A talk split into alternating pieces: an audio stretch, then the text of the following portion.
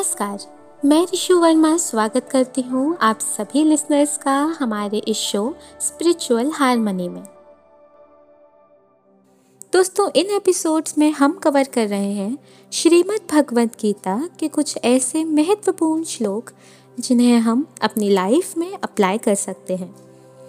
दोस्तों last episode में हमने श्रीमद् भगवद गीता का दूसरा अध्याय शुरू किया था और हमने जाना था कि किस तरह भगवान श्री कृष्ण अर्जुन की दुविधा का कारण पूछते हैं। तो आइए दोस्तों, अब शुरू करते हैं भगवत गीता के दूसरे अध्याय का चौथा श्लोक, जहाँ अर्जुन भगवान श्री कृष्ण से कहते हैं, हे शत्रुहंता, हे मधुसूदन, मैं युद्ध भूमि में किस तरह भीष्म तथा द्रोण जैसे पूजनीय व्यक्तियों पर उलटकर बाण चलाऊँगा? ऐसे महापुरुषों को जो मेरे गुरु हैं, उन्हें मार कर जीने की अपेक्षा इस संसार में भीख मांग कर खाना अच्छा है। भले ही वे सांसारिक लाभ के इच्छुक हों, किंतु हैं तो गुरुजन ही। यदि उनका वध होता है तो हमारे द्वारा भोग्य प्रत्येक वस्तु उनके रक्त से सनी होगी। अब दोस्तों, हमें समझना होगा कि भीष्म पितामह तथा द्रोणाचार्य जैसे सम्मान्य व्यक्ति सदैव पूजनीय हैं। यदि वे आक्रमण भी करें तो उन पर उलट कर आक्रमण नहीं करना चाहिए। यहाँ तक कि अगर गुरुजन कभी भी रुष्ट हो जाते हैं तो उनके साथ हमें शांति से व्यवहार करना चाहिए। तो फिर भला अर्जुन उन पर बाण कैसे चला सकते हैं? क्या कृष्ण कभी अपने पितामह, नाना उग्रसेन या अपने आचार्य संदीपनी मुनि पर हाथ चला सकते थे? दोस्तों, आगे के श्लोक में अर्जुन भगवान श्री कृष्ण से कहते हैं, अब मैं अपनी कृपण दुर्बलता के कारण अपना कर्तव्य भूल गया हूँ और सारा धैर्य खो चुका हूँ।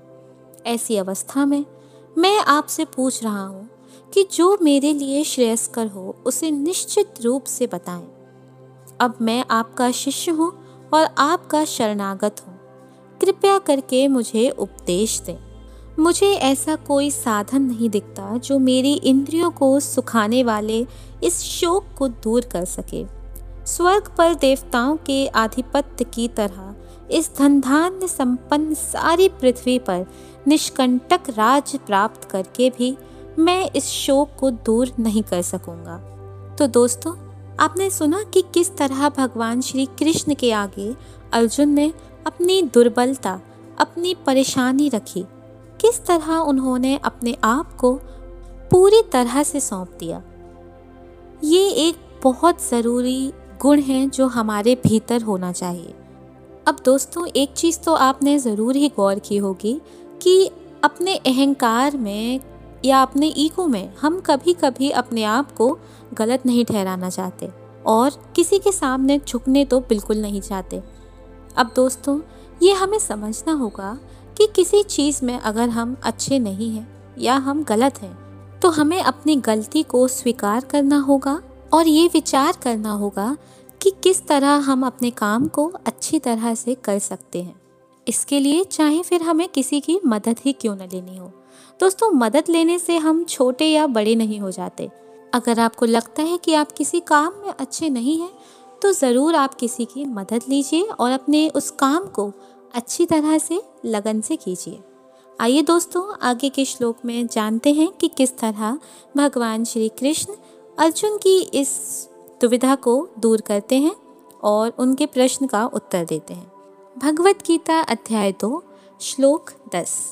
श्री भगवान ने कहा, तुम पांडित्य वचन कहते हुए उनके लिए शोक कर रहे हो। जो शोक करने योग्य नहीं है, जो विद्वान होते हैं, वे ना तो जीवित के लिए, ना ही मृत के लिए शोक करते हैं।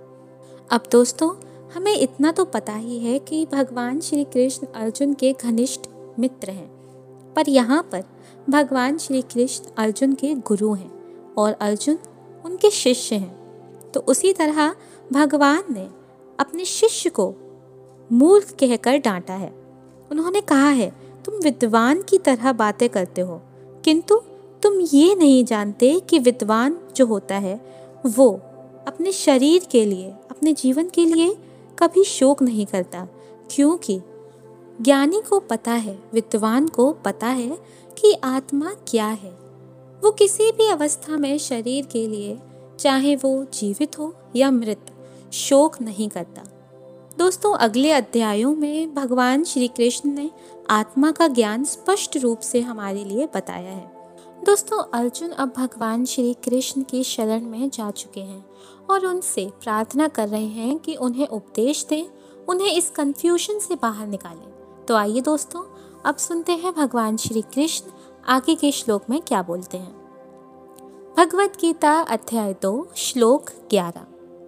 ऐसा कभी नहीं हुआ कि मैं ना रहा हूँ, या तुम ना रहे हो, अथवा ये समस्त राजा न रहे हो। और ना ऐसा है कि भविष्य में हम लोग नहीं रहेंगे। तो दोस्तों, इस श्लोक में भगवान श्री कृष्ण समझाना चाहते हैं कि किस तरह हमें ये समझना होगा कि हम लोग पहले भी थे, आज भी हैं और आगे भी रहेंगे। हमारा शरीर सिर्फ़ एक निमित्त पात्र है। वास्तविकता तो ये है हमारे शरीर के भीतर जो आत्मा है, वो नश्वर है। उसे ना तो मारा जा सकता है, ना काटा जा सकता है, ना जलाया जा सकता है। आइए दोस्तों, इसको और विस्तार से समझते हैं गीता के अगले श्लोक में। भगवत गीता अध्याय दो, श्लोक तेरह। देहिनोस्मिन यथा देहे कौमारम यौवानम जरा। तथा देहांतारा प्राप्त धीरस्तत्र नमुहति। अर्थात जिस प्रकार शरीरधारी आत्मा इस शरीर में बाल्य अवस्था से तरुण अवस्था में और फिर वृद्ध अवस्था में निरंतर अग्रसर होता रहता है। उसी प्रकार मृत्यु होने पर आत्मा दूसरे शरीर में चला जाता है। धीर व्यक्ति ऐसे परिवर्तन से मोह को प्राप्त नहीं होता। दोस्तों, यहाँ भगवान श्री कृष्ण समझाते हैं कि जिस तरह हम एक पुराने कपड़े को छोड़कर नया कपड़ा धारण करते हैं।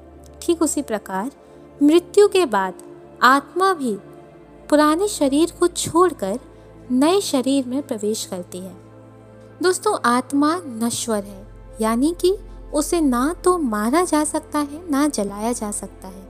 तो इसका मतलब दोस्तों ये होता है कि अर्जुन जो सोच रहे हैं कि वे द्रोणाचार्य या भीष्म पितामह को मार देंगे तो ऐसा नहीं है। ये सिर्फ़ शरीर है। आत्मा तो अमर है। यानी कि आत्मा को हम मार ही नहीं सकते। तो जब हम इसको मार ही नहीं सकते तो फिर शोक किस बात का? दोस्तों, जब हम जन्म लेते हैं, तब हम कितने छोटे से होते हैं। उसके बाद फिर हम धीरे धीरे करके बड़े होते हैं। अपने यूथ में आते हैं, फिर हम अडल्ट होते हैं। और उसके बाद हम ओल्ड एज में आते हैं। दोस्तों, इस चेंज में हमारा शरीर चेंज होता है। पर अगर हम गौर करें तो हमारी आत्मा तो वही है। आत्मा का कोई रूप नहीं होता, आत्मा की कोई एज नहीं होती। और दोस्तों, जो व्यक्ति आत्मा को समझ जाता है, वही एक ज्ञानी कहलाता है।